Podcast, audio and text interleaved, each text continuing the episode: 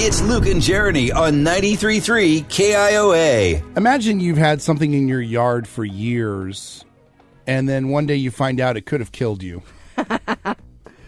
Yeah, okay. I mean, sure, there's sharp objects and whatnot, but not many of us probably have live ammunition in our yards just as decoration. Not that we know of, anyway. There was this couple who have had this. I mean, it looks like a giant shell for. I mean, maybe like a either a big cannon, maybe it could have been a, a ship of some kind, and they just kept it in their yard as a decoration.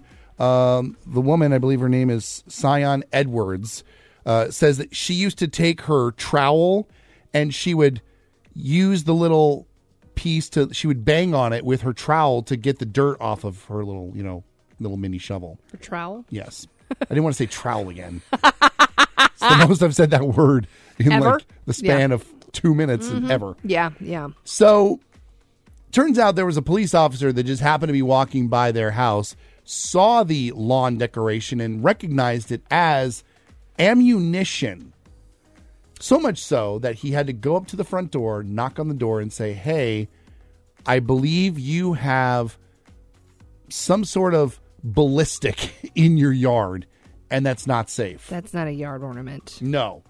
And in fact, Sion and her husband, Jeffrey, were shocked to find out that the bomb squad were coming the next day to take it from them. Oh my goodness. Turns out it was a 64 pound naval projectile. It was, in fact, essentially a bomb.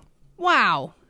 And they've had it in their yard all these years, beaten on it with a trowel. Trowel.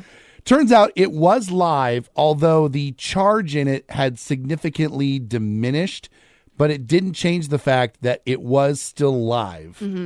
And they said that the police slash bomb squad took it away.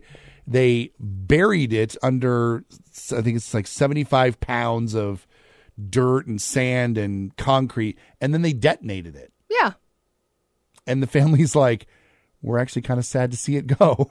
It was a part of their life. yeah, It was her trowel cleaner. it was a bomb. It was a bomb, but you know, it's fine. Have you ever seen like a grenade at a thrift store and been like, mm, No.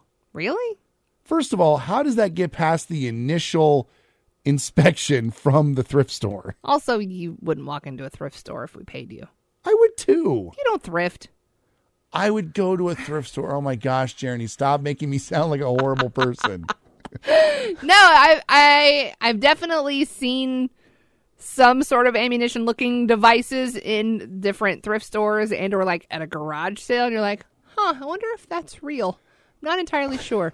we did have somebody um actually have a grenade a homeless gentleman or an, a, a temporarily unhoused gentleman living next door to my old apartment building. And one day we woke up and there were cops surrounding this area where he lived. And come to find out, he had a live grenade. Said he'd picked it up somewhere. What?